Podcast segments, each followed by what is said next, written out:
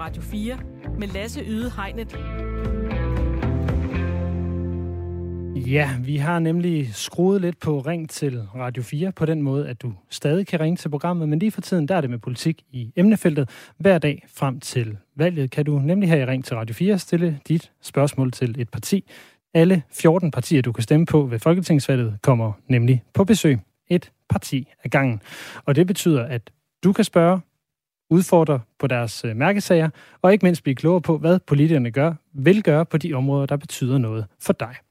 Og til slut, der får dagens parti også lov til at øh, stille jer spørgsmål. Jeg lytter et spørgsmål, men mere om det senere. I dag, der skal det handle om Dansk Folkeparti, og som repræsentant, der har vi nu øh, politisk næstformand René Christensen med. Er du derude, René? Jamen det er jeg, og godmorgen. Godmorgen. René, den øh, næste time, der, kan, øh, der er det altså dig, der er med, og øh, jeg lytter, I kan altså stille spørgsmål ind til Dansk Folkepartis politik. Så sidder du derude og brænder ind med et perspektiv, et spørgsmål eller et emne, som ligger der på sinde, så kan du ringe ind på 72 30 44 44, eller skrive en sms til 14 24, og så kan det, dit spørgsmål altså komme ind til René. Og René, indtil vi har en øh, lytter klar med et øh, spørgsmål, så tillader jeg mig at lægge ud. Vi skal starte med øh, det, som jeg lidt ser som øh, er elefanten i rummet, når vi taler om Dansk Folkeparti. I havde 37 mandater i 2015. I 2019, der fik I 16 valg, øh, mandater. Og i den her valgperiode, der har to tredjedel af Folketingsgruppen skiftet parti. Så I sidder seks mand tilbage i Folketingsgruppen på Christiansborg, og dagens tukfriske voksmetermåling, den siger, at I ikke kommer i Folketinget efter valget. Så René, lad os, lad os bare starte med at spørge, hvordan øh, er det egentlig at være DF'er, når man ser på de tal? Ja, men de skal jo være, de skal jo være bedre tallene, og hvis det var en skiløjpe, så havde det nok været den, den sorte rute. Altså, den har været stejl nedadgående, det må man sige. Øh, men altså, Partiet har det jo sådan set godt. Det virker sådan helt mærkeligt at sige det, men altså, de udfordringer, der har været i Dansk Folkeparti, har jo været af Folketingsgruppen, der ikke har kunne finde ud af det, og det kom jo faktisk også ret meget bag på mig som altså sådan personligt, at der var nogen, der virkelig havde det så skidt med hinanden. Øhm, den, der egentlig sådan gjorde det, altså der gik, som egentlig havde den bedste forklaring, synes jeg, det var egentlig øh, Liselotte Blikst. Og Hun havde sådan en stor kronik i, var det Jyllandsposten, hvor hun fortalte om, hvordan hun sådan havde det, og havde lidt ondt i maven, og, og de her ting her. Og, og der synes jeg, der, øh, man kan jo ikke tage følelser fra folk. Altså, hvis man har en følelse af noget, så kan jeg jo godt sige til folk, at den følelse, du har, er forkert. Men hvis de har den følelse, så er det jo rigtigt for dem. Så det er jeg meget respekt for. Øh, meget af det andet, der var, det var jo sådan nogle øh, personlige ting og personligt uvenskab, og de er virkelig kommet bag på mig. Man har jo også set de andre partier. Altså, vi er kun 179 valgt ud af en hel befolkning på næsten 6 millioner. Altså, der må det jo ikke være... Altså, der må mig jo ikke fylde så meget, men, men det gjorde det for nogen. Og nu er vi seks tilbage, og... Øh, og vi vil kæmpe for Dansk Folkeparti, og vi vil selvfølgelig også kæmpe for, øh, for den politik, som, øh, som vi står på mål for. Ja, og det er jo, jeg er jo glad for, at du kommer hen til det, fordi at, øh, vi skal jo netop tale om jeres politik i dag. Og I har jo tidligere været fuldstændig suveræne, særligt på udlændingområdet. Altså, så suveræne, at I jo engang kunne lave en kampagne, der som bare hed, du ved, hvad vi står for. Men nu er der jo hele tre partier, der står på jeres banehalvdel. Øh, Udover jer, altså Nye Borgerlige, Danmarksdemokraterne og, og delvist også øh, Socialdemokratiet i forhold til en, en strammere udlændingepolitik. Så hvor, hvor adskiller I jer egentlig fra de partier i forhold til udlændingepolitikken? Det er det, der er så ærgerligt, fordi øh, det er jo ikke udlænding, udlændingepolitikken, der fylder det hele. Det fylder noget, men det fylder jo bestemt ikke det hele. Altså, hvis du spørger mig, hvad jeg er, så er jeg socialkonservativ.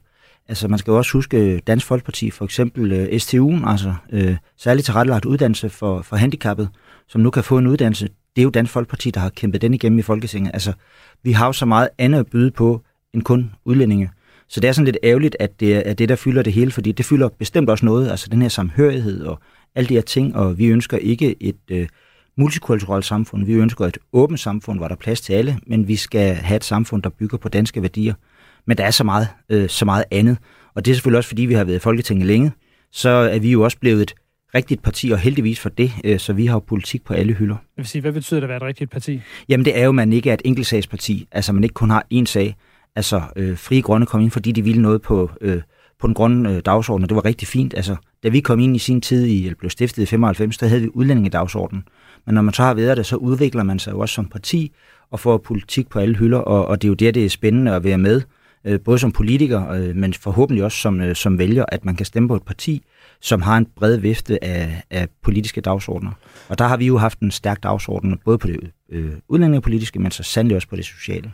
Og det øh, skal vi dykke meget mere ned i. Men øh, jeg vil lige øh, stille den ud til, til dig, der lytter med. Hvad siger du til, til det, du hører her? Du kan altså også stille et spørgsmål til Dansk Folkepartis politik og stille dine spørgsmål direkte til René Christensen her i programmet. Du kan ringe ind på 72 30 44 44 eller skrive en sms til 1424 med et spørgsmål. Jeg kan se, at vi allerede har nogle stykker, der, der ligger klar.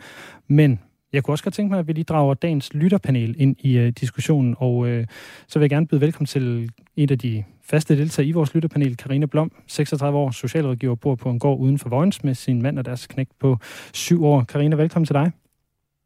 Tak skal du have. Karina, hvilke mærkesager tænker du på, når du, uh, når du tænker på Dansk Folkeparti? Så tænker jeg, øh, jamen, det kan jo ikke komme udenom. Altså, det er jo selvfølgelig udlændingepolitik, der, der vægter højst, når det er Dansk Folkeparti. Men jeg tænker også uh, dyrevelfærd. Mm. Var det... Jeg kan huske, uh, Pia, Pia var meget inde over det på et tidspunkt. Føler du, at Dansk Folkeparti er, er, har ikke markeret sig nok på de, øh, de andre mærkesager end, end udlændinge? Ikke her de seneste år. Der synes jeg faktisk, at Dansk Folkeparti har været meget variabel i deres, øh, i deres politik. Så, øh, så det synes jeg ikke. Så du kan også godt adskille dem fra de andre partier, der står på, på den side af spektret, så jeg tænker særligt på det, Danmarksdemokraterne og Nye Borgerlige. Ja, det kan jeg godt. Det kan jeg godt. Øh, René, hvad siger du til det, det er umiddelbart? Jamen, det er jeg jo rigtig glad for. Øh, og det er også interessant, når man nu taler dyrevelfærd. Altså, hvis man går tilbage fra, fra 2001, der var det Christian H. Hansen, der, der havde den post, jeg har nu formand for Miljø- og Fødevareudvalget. Øh, også da jeg fik posten. Altså, alle de her gange, vi har gjort noget, gjort noget for økologien, der har det jo været Dansk Folkeparti, der under blå regeringer har fået det igennem i, i finanslov. Øh, det tror jeg også, der er mange, der måske ikke sådan har lagt mærke til, men det har det simpelthen været. Altså også da vi besluttede, at øh, man skulle øh, forøge det økologiske areal, jamen der var det også Dansk Folkeparti, der var, der var med til det. Så, så der er jo rigtig mange dagsordner, og dyrevelfærd er jo i hvert fald noget af det, som har fyldt rigtig meget for os, øh, som, som øh, Karina også siger her.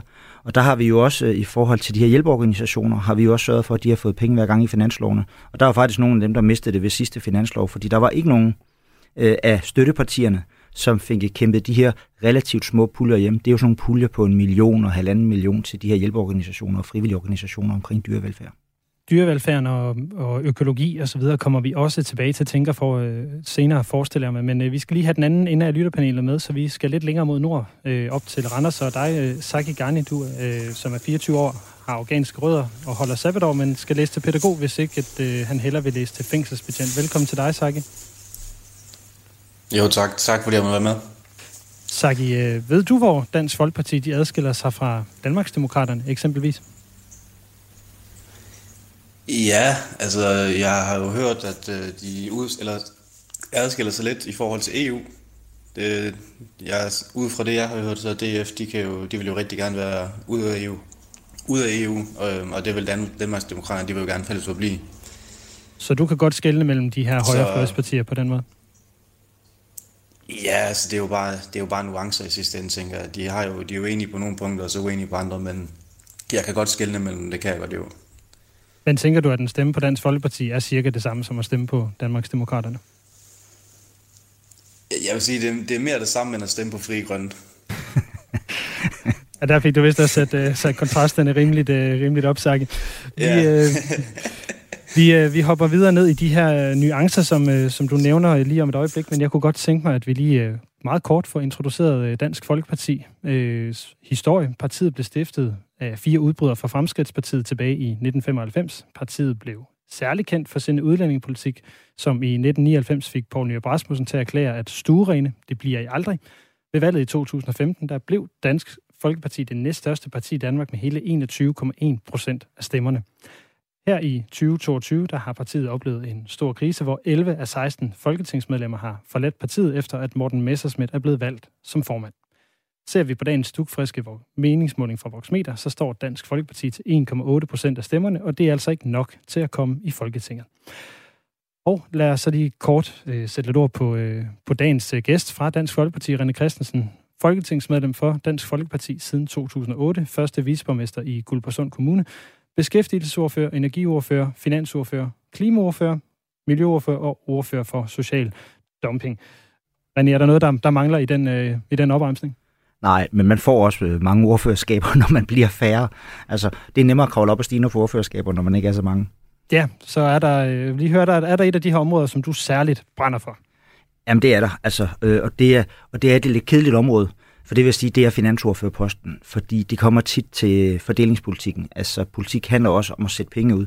Altså hvis man gerne vil noget på socialområdet, så skal man også finde finansieringen til det, øh, og derfor er den det bedste ordførerskab. Der findes ikke dårlige ordførerskaber i Folketinget, vil jeg gerne sige, fordi man har stor indflydelse ligegyldigt, hvad ordførerskab man får. Men finansordførerposten er jo en ordførerpost, som, som giver utrolig stor indflydelse på, hvad, hvad der sker, og man er også med til alle de store forhandlinger.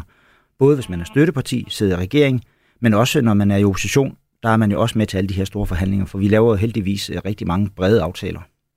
Ja, og René, nu er vi jo klar til at få vores øh, lytter igennem øh, med spørgsmål, og her har vi nu øh, Bendix på 60 fra Torsager med. Er du med, Bendix? Ja, ja det har du da. Ja. Godmorgen, Bendix. Øh, vil du, øh, du har et spørgsmål til, øh, til René. Vil du ikke øh, stille det? Ja, her til morgen kom det så frem, at det var en undersøgelse omkring det danske militær, at det var i øh, en dårlig stand. Øh, og det var Socialdemokratiet, der gemmer lidt på øh, oplysninger omkring det, fordi at det skulle åbenbart være deres værk, at det danske forsvar er det stand, det er. Men jeg synes dog, at jeg har hørt, at øh, under Venstre, med støtte fra Dansk Folkeparti, at personer, der var i militæret, selv skulle købe deres udstyr, for de udgjorde tjeneste i Afghanistan. Ligeledes som køretøjer øh, til fodfolket. Det var utilstrækkeligt øh, sikret dernede, så det var med fare for livet, at de gik rundt i det udstyr, de fik udleveret. Selv skoene passede ikke. Og dit, øh, dit og spørgsmål her, er det om, hvorvidt det her det øh, passer, eller hvad er det, du... Nej, det er, om de skulle, øh, danskerne skal udsættes for politiske drillerier, eller om de kan oplyse fuldt om, hvem det har ansvar for forsvarets tilstand. Er det virkelig Socialdemokratiet på så kort år kan have kørt det i sink, eller er det en længere øh, historie, hvor Folketingets partier i fællesskab har kørt det derud, hvor det er? Men øh, har I et, i Dansk Folkeparti et ansvar for, at øh, det danske forsvar øh, ikke er i så god stand, som det bør være? Forsvar for lige er jo brede forlig, altså hen over midten, øh, og vi er også med i forsvarsforliget, og det er alle de store partier, det er jo meget få partier, øh, hvad hedder det, der ikke er med. Det er jo blandt andet enhedslisten, som, som ikke er med. Øh, så, så derfor har alle jo et, et medansvar, og så skal man jo også huske, at øh, det forsvar, som vi kendte for, for, hvad skal man sige, få måneder siden, var jo et andet forsvar end det, vi kender, øh, eller, eller det, vi skal bruge nu. Altså krigen er bare kommet tæt på. Øh, vi skal til at arbejde på en helt anden måde, øh, og derfor har man jo også besluttet, at man nu skal op på de her 2% af bruttonationalproduktet, altså flere penge til. Og så er der også sådan et kapløb, og det bliver der altid, og det er sådan lidt ærgerligt, når der er valgkamp. Så skal de penge bruges meget hurtigt. Der tror jeg faktisk, man tager fejl, for jeg tror, man skal bruge de her penge rigtig klogt. Altså i stedet for Men, bare at få undskyld, hurtigt. Ja. undskyld lige afbryde det her, fordi at det her med de 2% af bruttonationalproduktet, man skal bruge på forsvaret, det har jo hele tiden været aftalen ja, ja. i NATO, at man skulle det. Så hvorfor har man ikke gjort det? Det Jamen, har I jo også haft en indflydelse på. Det er der jo ingen lande, der næsten har gjort. Altså, der må man jo sige, at Trump han var, han var god til det. Jeg var faktisk i, til FN's generalforsamling, da han holdt den der flotte tale derovre, hvor han jo også sagde til, til europæerne, nu har vi beskyttet jer, øh, og vi har haft sendt rigtig mange amerikanere i krig. But if you don't want to pay, why should we come? Altså, det sagde han jo til dem. Og der tror jeg sådan, at øh, man fandt ud af i den vestlige verden, at det er vel egentlig rigtigt, at øh, hvorfor det er amerikanerne, der skal redde os. Vi bliver nødt til at leve op til de aftaler, som vi, som vi er en del af.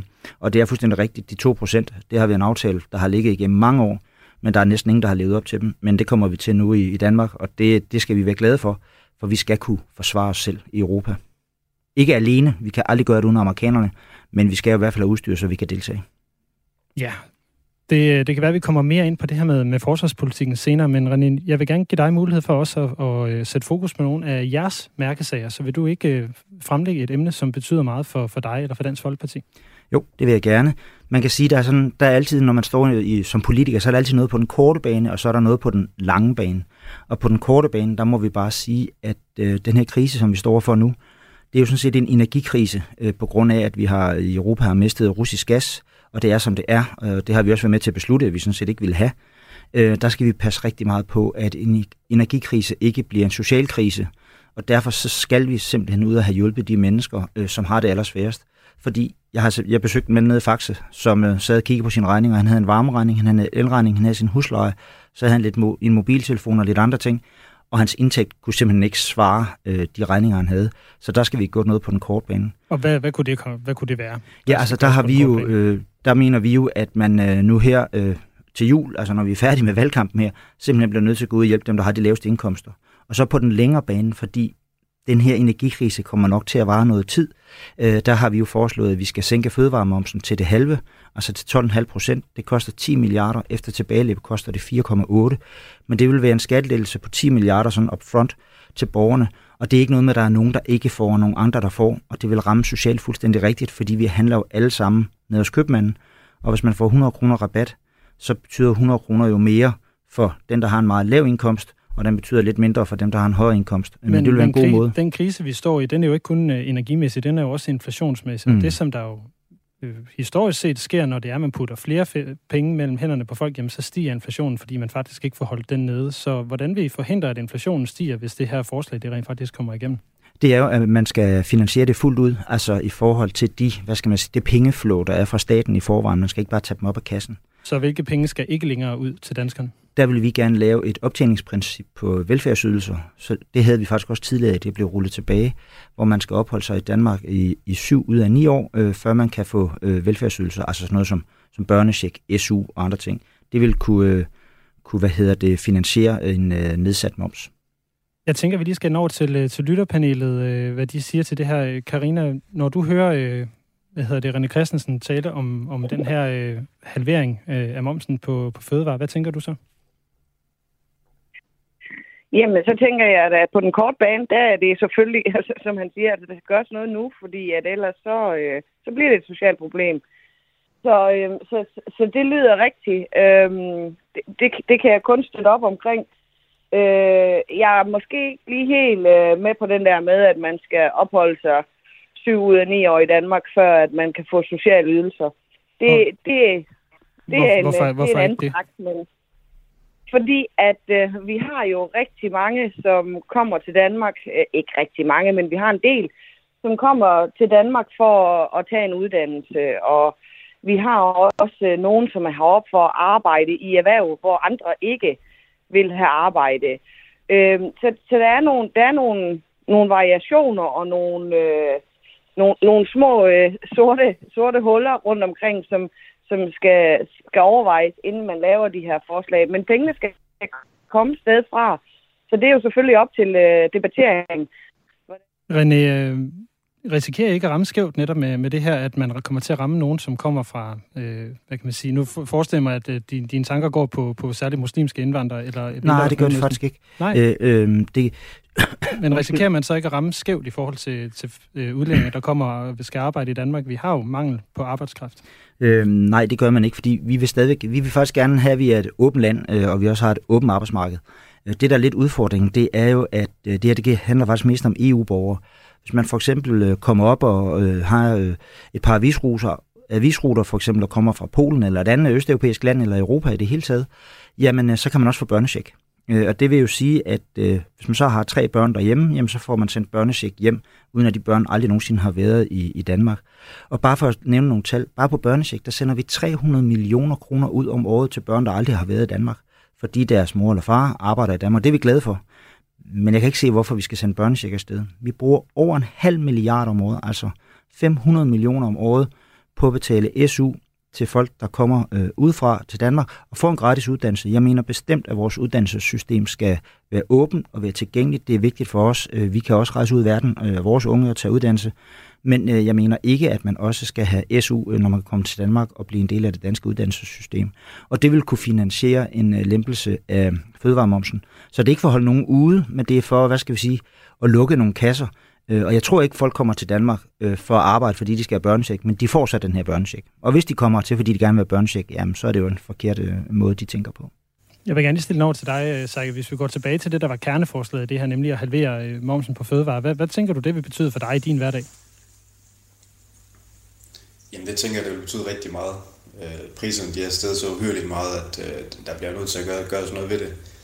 Men øh, igen, jeg, jeg, jeg ser det lidt som en øh, symptombehandling på et endnu større problem, når det kommer til en, for eksempel inflation og den økonomiske krise og sådan noget. Fordi vi har jo nogle rige mennesker i den her verden her, som øh, helst gerne vil blive rigere, og det ser vi også. Altså, de rige, de bliver jo bare rigere, og, og de fattige, de bliver fattigere, og der bliver bare en større kløft hele tiden.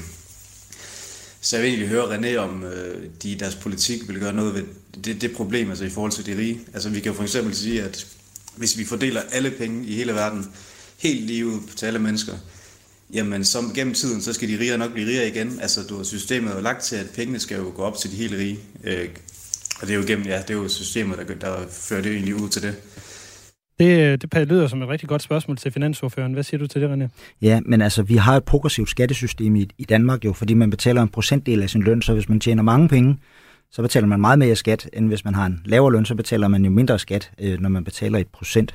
Altså 10 procent af en, en million er 100.000, og øh, 10 procent af 100.000, det er 1000. Altså, det er, jo, det er jo sådan, det er. Så vi har et progressivt skattesystem.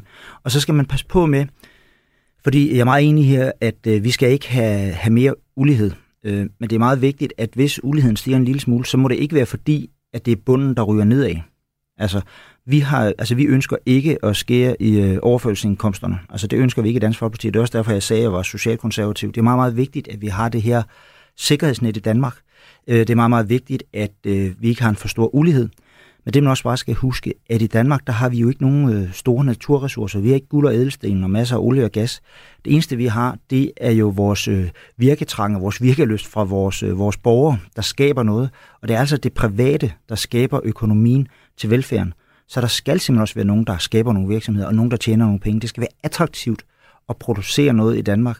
Og der må man bare sige, at penge er jo altså bare et rigtig godt øh, virkemiddel i forhold til at få folk til at, at have virkeløst. Øh, og det er jo det, så virksomhederne har. Fordi lige om lidt, så er der måske nogen, der spørger ind til Mærsk. Hvorfor skal de ikke betale mere skat eksempelvis? Øh, de betaler 2 milliarder om året og har kæmpe overskud på mange milliarder. Og det er fordi, at øh, der har de vi nogle lempelige skattevilkår, for hvis vi strammer dem en lille smule, jamen så kan man ligge et skibsrederi, det kan man ligge alle steder i verden, for det, det betyder ikke, hvor adressen er hen, hvor man betaler skat.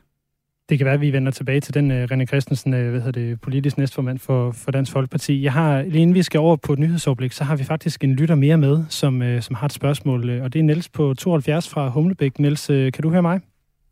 Det kan jeg godt, ja. Ja, hej Niels, velkommen til. Du har, du har et spørgsmål til René Christensen fra Dansk Folkeparti. Vil du ikke stille det? Vi lever jo i en verden, hvor, at, øh, hvor vi følger med og laver statistikker på mange ting, og, og politikerleden og, og mangel på tillid, øh, det, det ligger jo helt i bunden, når det drejer sig om politikerne. De ligger jo helt nede sammen med bilsælgere og andre nærmest kriminelle mennesker. Men øh, jeg vil bare høre, hvad, hvad kan politikerne gøre for at blive mere populære? Fordi det er vel ret vigtigt, når man er politiker og, og, og sidder på den post, de trods alt har, at, øh, at, at, at det giver en vis form for retfærdighed og stolthed ved ens arbejde, at man ikke øh, ligger og råder det nede i bunden. Ja, René Christensen, øh, hvordan vil du gøre DF mere populær? Ja, men det er nok sådan generelt. Det er nok ikke kun DF, men det er politikerne. Og det er, tak for det, Niels, fordi jeg hører også, du sådan siger, at det er lidt, lidt ærgerligt. Og det er det også. Altså, den største problem faktisk i demokratiet, kun 2% af befolkningen er medlem af et politisk parti. Og det betyder faktisk, når vi nu skal herop og stemme den 1. november, så går vi alle sammen op og siger, nu skal vi bruge vores demokratiske ret. Men så er det jo faktisk kun 2% af, der, af befolkningen, der har bestemt, hvem det er, vi kan stemme på. Og derfor så øh, har jeg faktisk også sammen med Martin Lidegaard fra De Radikale, har vi jo været med til at oprette sådan et politikerakademi, hvor vi faktisk holder sådan nogle weekendarrangementer, hvor vi inviterer borgere ind og simpelthen fortæller om, hvor fantastisk det også er at være, være politiker. Altså man har jo stor indflydelse, øh, når man er politiker. Altså man er med til at forme det land, som man er en del af. Og jeg vil gerne sige, på tværs af partier, så der findes der jo ikke onde politikere. Der findes nogen, man er jo enig med, men de vil ud fra deres standpunkt det bedste. Altså, øh, og der tror jeg altså også, det er vigtigt, at, øh, at når vi taler om politik, at det ikke bare bliver den der Facebook-linje der. Enten er man idiot, eller så er man god. Man skal huske, hvis man går ind og tager kandidattesten, så prøv at scrolle ned en gang, og så se, hvem, hvem er jeg mest uenig med. Det, der er det sjove, når man gør det, så dem, man er mest uenig med, dem er man måske alligevel 50 eller 60 procent enig med. Og derfor tror jeg også, altså borgerne skal også tænke lidt om, skal jeg være den sure borger, der altid skælder ud, eller skal jeg nogle gange sådan kigge på os og sige, nu siger René Christensen fra Dansk Folkeparti sådan, det er jeg lidt uenig i, men sagde han egentlig noget, jeg var enig i? Ja, det gjorde han egentlig også. Øh, for det gør jeg jo også nogle gange, når jeg står på talerstolen, når der kommer et forslag fra enhedslisten. Så kan jeg jo godt stå op og så sige, ja, her, der er jo 80 procent, jeg synes, der er skidt, men der er faktisk også 20 procent, jeg synes, der er, det havde jeg ikke lige selv tænkt på. Skal det, vi arbejde sammen om de 20 procent, og så gør men, vi det. René, jeg, jeg, jeg, jeg skal lige nå at stoppe dig, fordi vi skal faktisk have et nyhedsoverblik lige her om, om 20 sekunder. Så jeg vil gerne lige sige, at uh, vi taler videre med dig, René Christensen fra Dansk Folkeparti, på den anden side af nyhedsoverblikket. Og hvis du ligesom Niels uh, gerne vil ringe ind og stille dit spørgsmål, så kan du gøre det på 72 30 44 44, eller sende sms til 14 24. Det er lige her i Ring til partierne på Radio 4. Vi er tilbage om lidt. Nu er der nyheder lytter til Ring til partierne. Stil dit spørgsmål til dagens gæst på sms 1424 eller ring til partiet på 72 30 44 44. Velkommen tilbage til Ring til partierne på Radio 4. Hver dag frem til valget, der har vi et nyt parti med i studiet, som du kan blive klogere på. Mit navn er Lasse Udhegnet, og velkommen tilbage til anden halvleg af dagens udgave. Og i dag, der er det Dansk Folkeparti, du kan stille spørgsmål til, for jeg har fortsat besøg af politisk næstformand René Christensen. Er du stadigvæk med, René? Det er jeg. Ja, det er godt. René, hvis du er klar på det, så er der så tre korte spørgsmål fra vores øh, lytter-sms, øh, så du kan sige ja, nej, eller komme med en, en kort uddybning, og hvis den bliver for lang, så tillader jeg mig at bryde ind. Er det okay? Det er helt okay. Sådan plejer det at være, at være politiker. det er godt. Jamen, øh, lad os bare tage den fra, fra toppen af. Øh, skal arveafgiften fjernes eller forhøjes med venlig hilsen, Rasmus? Nej, den skal sættes ned. Øh, det er jo sådan, at den her regering har hævet den til 15 procent. Øh, vi vil gerne sænke den øh, til 5 procent. Altså ikke fjerne den helt, men sænke den til det, det var øh, før valget. Nummer to. Kan det passe, at en borger kan afvise hjælp fra en person, der bærer tørklæde? Man kan afvise hjælp af savlige grunde. Er et tørklæde en savlig grund? Og det er fra Inger. Ja, det mener jeg godt, det kan være. Hvis den enkelte føler, at det øh, giver noget utryghed, øh, så skal man have lov til det.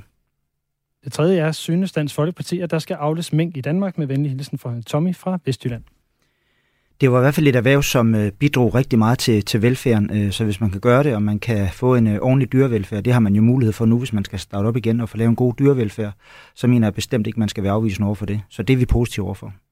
Har du derude også et spørgsmål til René Christensen og til Dansk Folkepartis politik?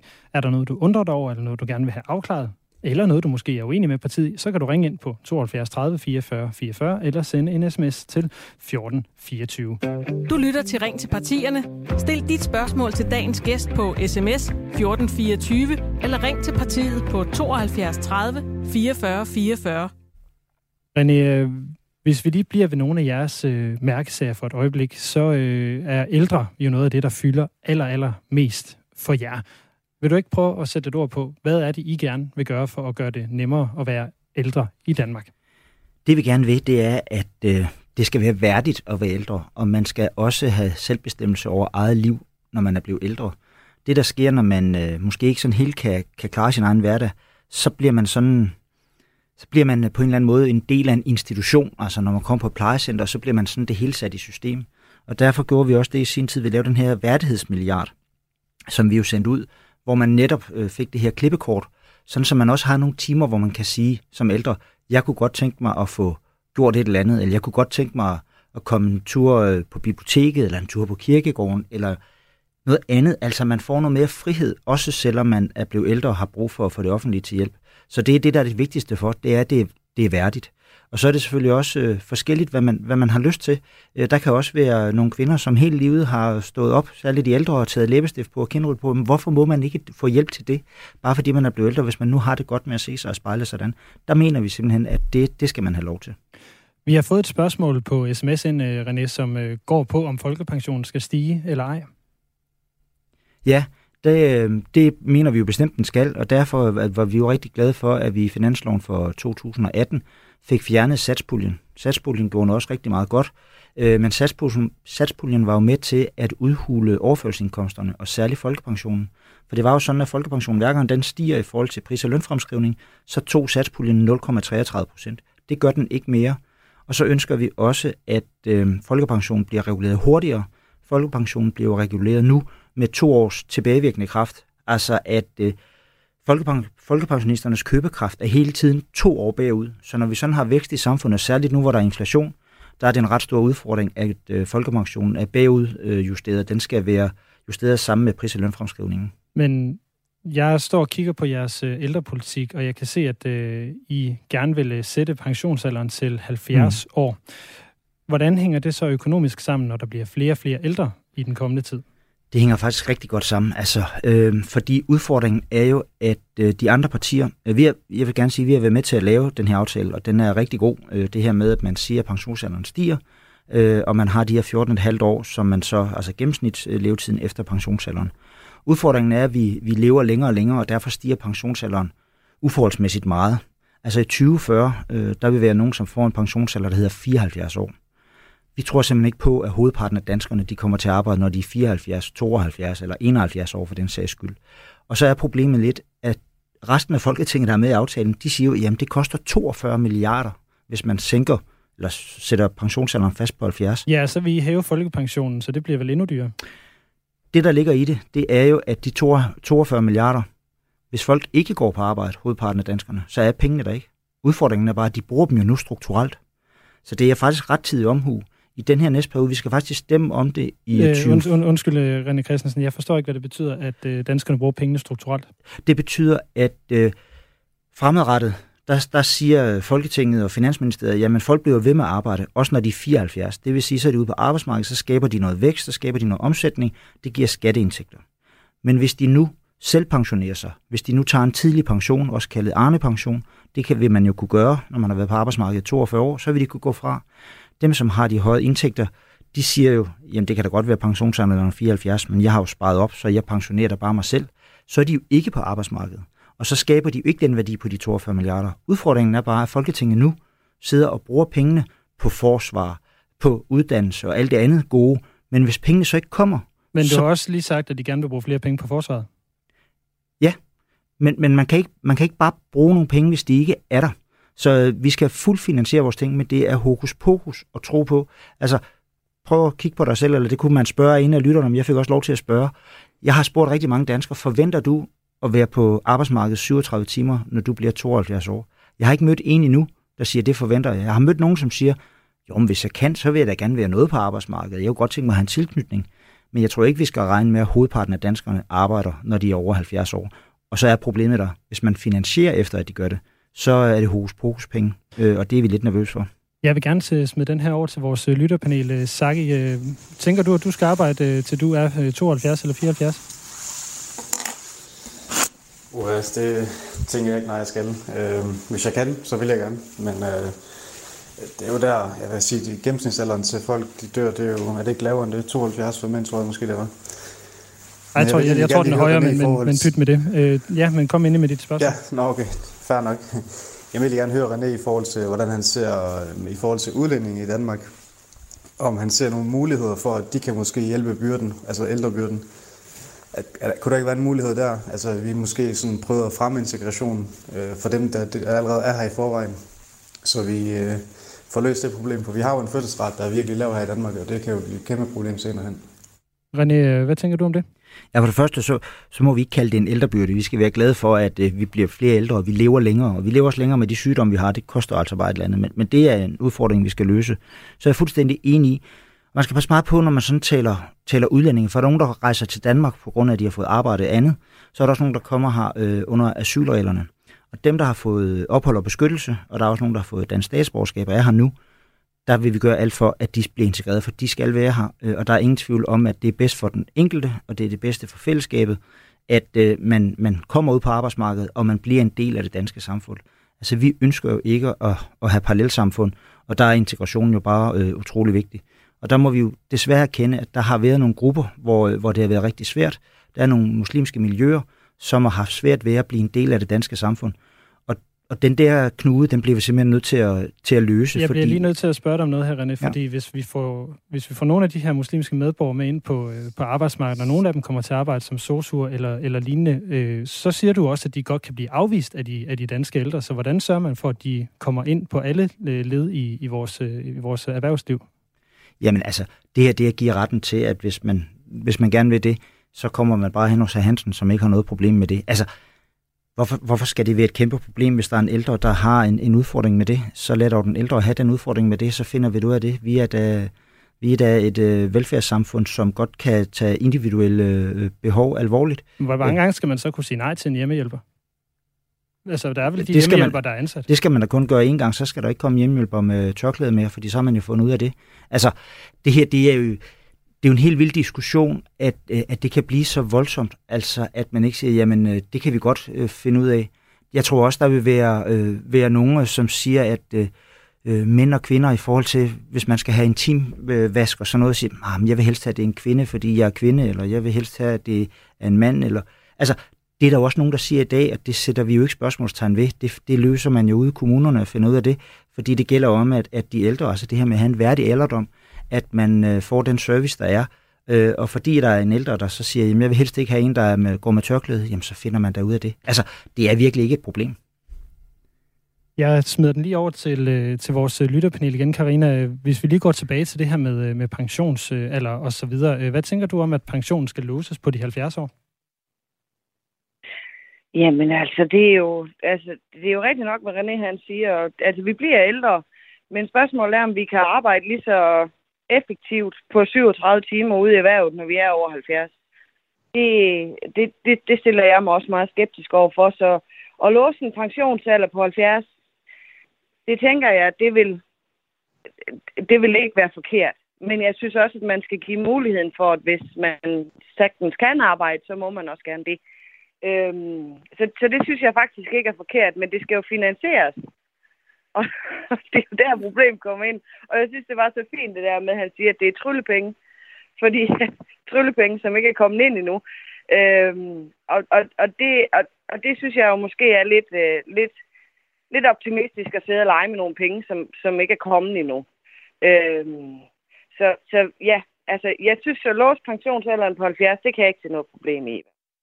René, er du lidt optimistisk i forhold til de penge her? Nej, jeg er faktisk pessimistisk øh, over for de her penge her, fordi jeg er simpelthen bange for, at man bruger nogle penge, der ikke er der. Det, det var sjovt, da vi havde, folk, øh, da vi havde debat omkring finansloven. Så går finansministeren på, Nikolaj Vammen, og så siger han, I skal være klar over, i 2030, der er der 125.000 danskere, der er over 70 år gamle. Det bliver rigtig dyrt. Og så siger jeg så til ham, hvordan kan det være, at en 70-årig i 2030 er udgiftsdrivende, er meget dyr, og i 2040, der kan de alle sammen arbejde, når de er 72. Altså, det giver jo ingen mening, at finansministeren går på Folketingets talerstol og siger, at de 70-årige udgiftsdrivende 30, 10 år efter, så kan de alle sammen være på arbejdsmarkedet. Altså, det er hokus pokus, og hvorfor at man ikke vil tage den her diskussion, det er fordi, den er rigtig svær. Fordi der er jeg fuldstændig øh, enig med, med, med spørgepanelet her også jo. Fordi, ja, der kommer til at mangle måske 42 milliarder. Det, det gør der nok ikke øh, helt 42 milliarder, fordi man skal også lave nogle, nogle regler for, at hvis man så bliver på arbejdsmarkedet, så får man et større skattefradrag. Så kan man indbetale mere på sin alderspension osv. videre. Man skal jo lave nogle systemer for, at dem, der gerne kan og vil, de så også bliver på arbejdsmarkedet. Men så bliver det mere af frivillighedens vej. Men man skal ud og finansiere de her penge, og det gør det selvfølgelig sværere at være politiker. Nu sidder man og bruger 42 milliarder, og så dem, der kommer efter os en gang om 10-15 år, så må de jo finde ud af, om de er der eller ej. Det synes jeg ikke, man kan være bekendt. Men øh, vi øh, har fået et spørgsmål øh, mere fra øh, en, øh, en lytter, som er med i telefonen, så øh, jeg kan nu byde velkommen til Asbjørn på 22 fra Nordjylland. Ja, goddag. Goddag, Asbjørn. Tak for at være med. Øh, Asbjørn, øh, du har et spørgsmål til Dansk Folkeparti og øh, hvad hedder det, politisk næstformand René Christensen om landbruget. Hvad er det?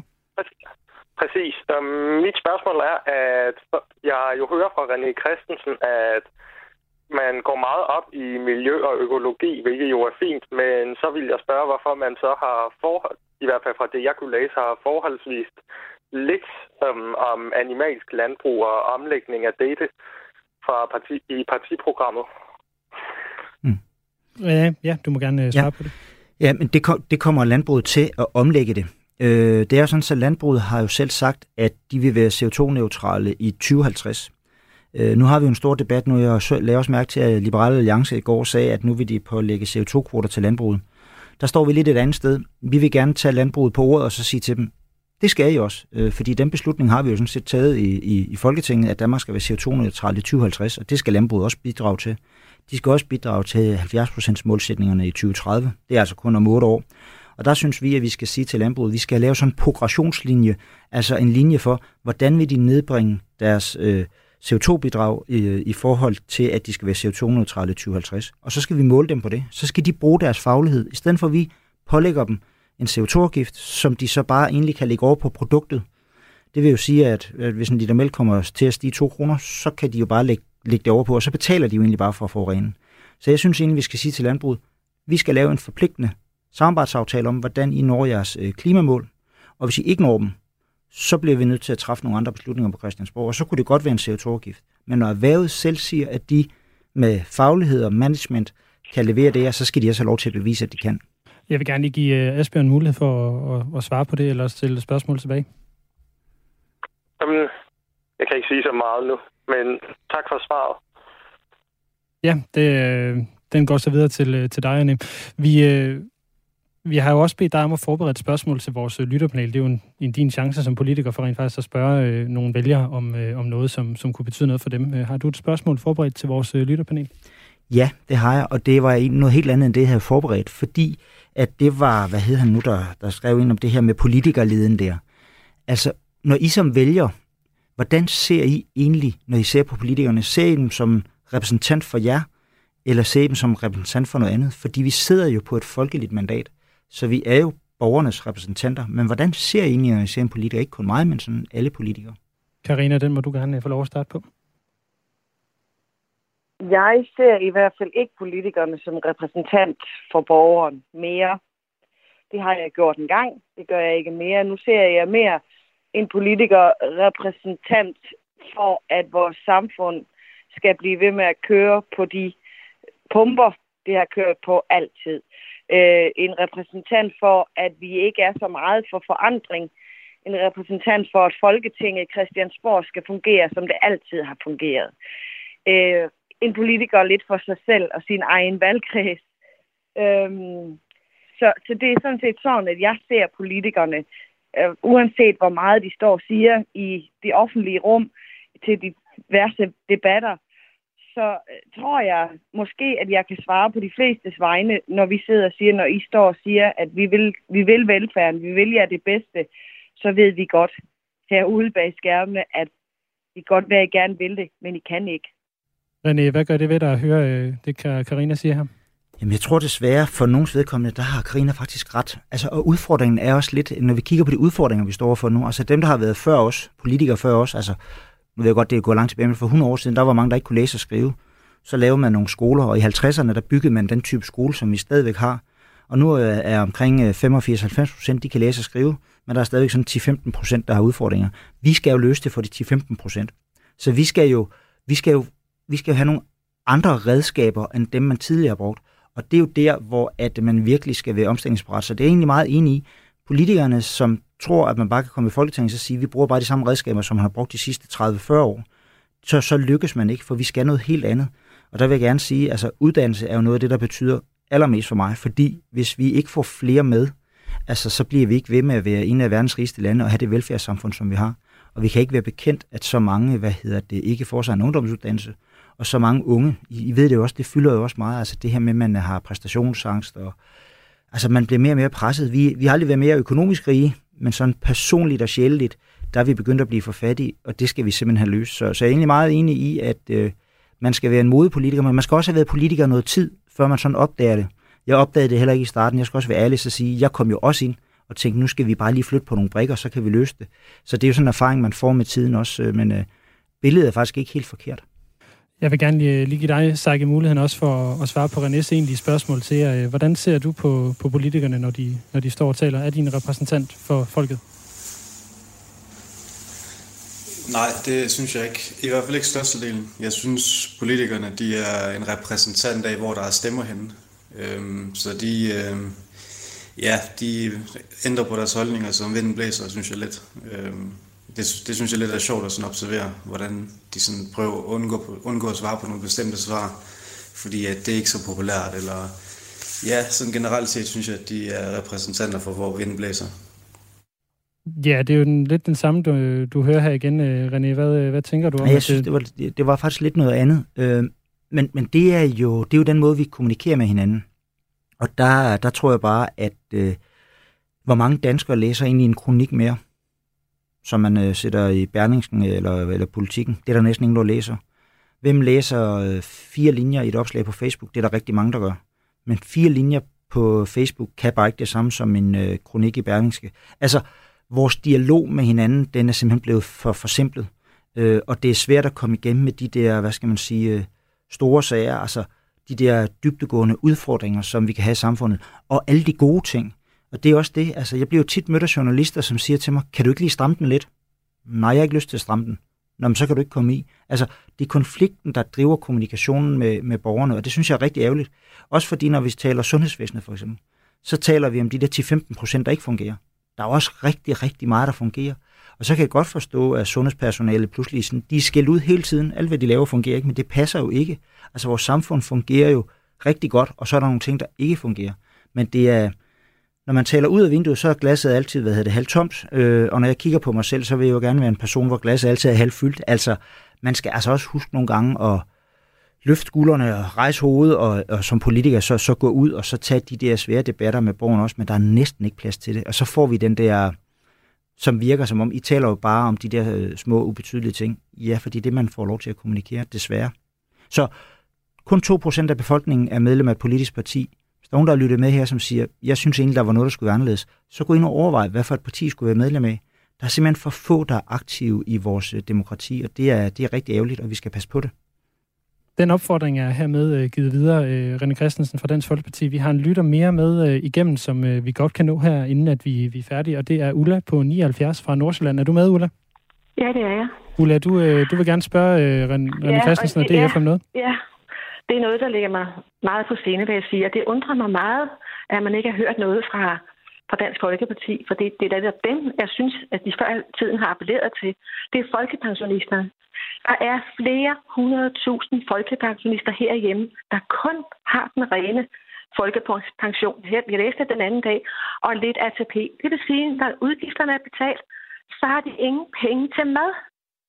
Jeg ved godt, I, det, I er der ofte har ældrechecken, og det skal jeg også have tak for. Det er også jer, der stoppede udhulingen sammen med den borgerlige regering i 2018.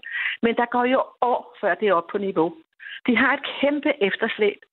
Hvad, altså, hvorfor, har I ikke, hvorfor har vi ikke hørt fra jer om den sag?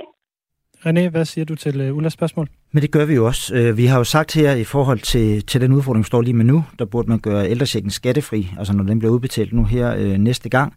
Øh, og så skal man jo også bare huske, at politik handler jo også om at finde flertal, øh, og det er også derfor, at det er så vigtigt, at øh, Dansk Folkeparti, nu har vi lige fået en måling i dag, der faktisk ikke er ret køn, den ligger faktisk under spærregrænsen.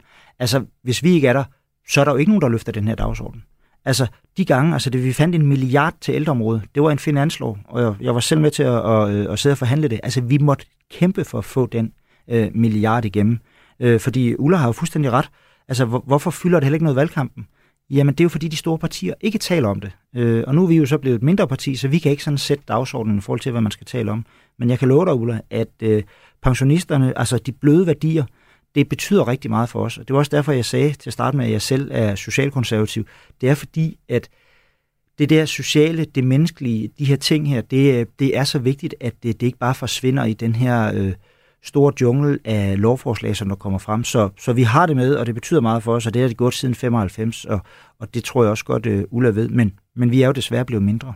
Prøv lige at høre, Annette. Man taler så meget om fattigdom, mm. men det gælder børn, og det kan jeg godt forstå. Jeg vil ikke have nogen øh, børn, der er fattige. Men fattigdom er vel lige ægel, om det er gamle eller det er børn. Jamen, jeg er fuldstændig enig.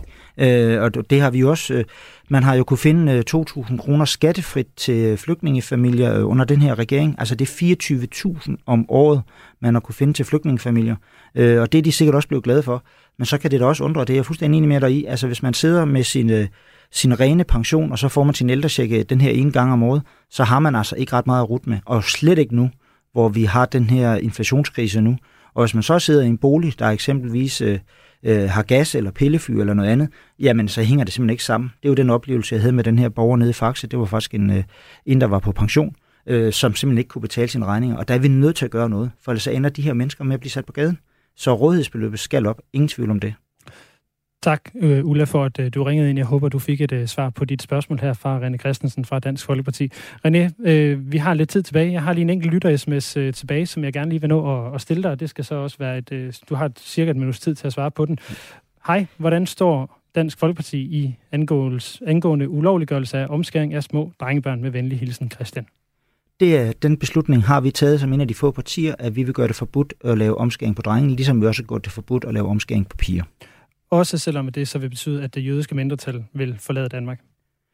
Jeg ved ikke, om det jødiske mindretal så vil forlade Danmark, men øh, vi mener ikke, at øh, man skal skære i, i raske børn.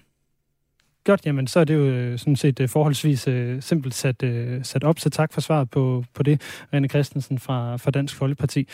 Øh, jeg vil lige nå at så øh, spørge ud til vores øh, lytterpanel. Karina, hvad, øh, kort, hvad har du fået med fra den her snak med Dansk Folkeparti i dag? Jo, altså jeg har jo fået med, at jeg synes faktisk, at når vi nu... Det med de ældre, den havde jeg ikke lige selv, øh, selv overvejet, men det er rigtigt, hvad René han siger. De er de eneste, der fortaler for vores ældre. Alle andre, de har mere fokus på, på øh, øh, kortbaneproblemer hvor de ældre, de er jo et langbaneproblem. Så, så, så det, det, det tager jeg lige med i mine overvejelser, når jeg går ned til stemmeurnen. Så vil jeg gerne nå også at give dig muligheden, Saki, for at, at sige det samme. Hvad tager du med her fra Snak med Dansk Folkeparti i dag? Gerne lidt kort. Yes, jamen jeg fik lidt et bedre perspektiv på en af politikerne, og det er René.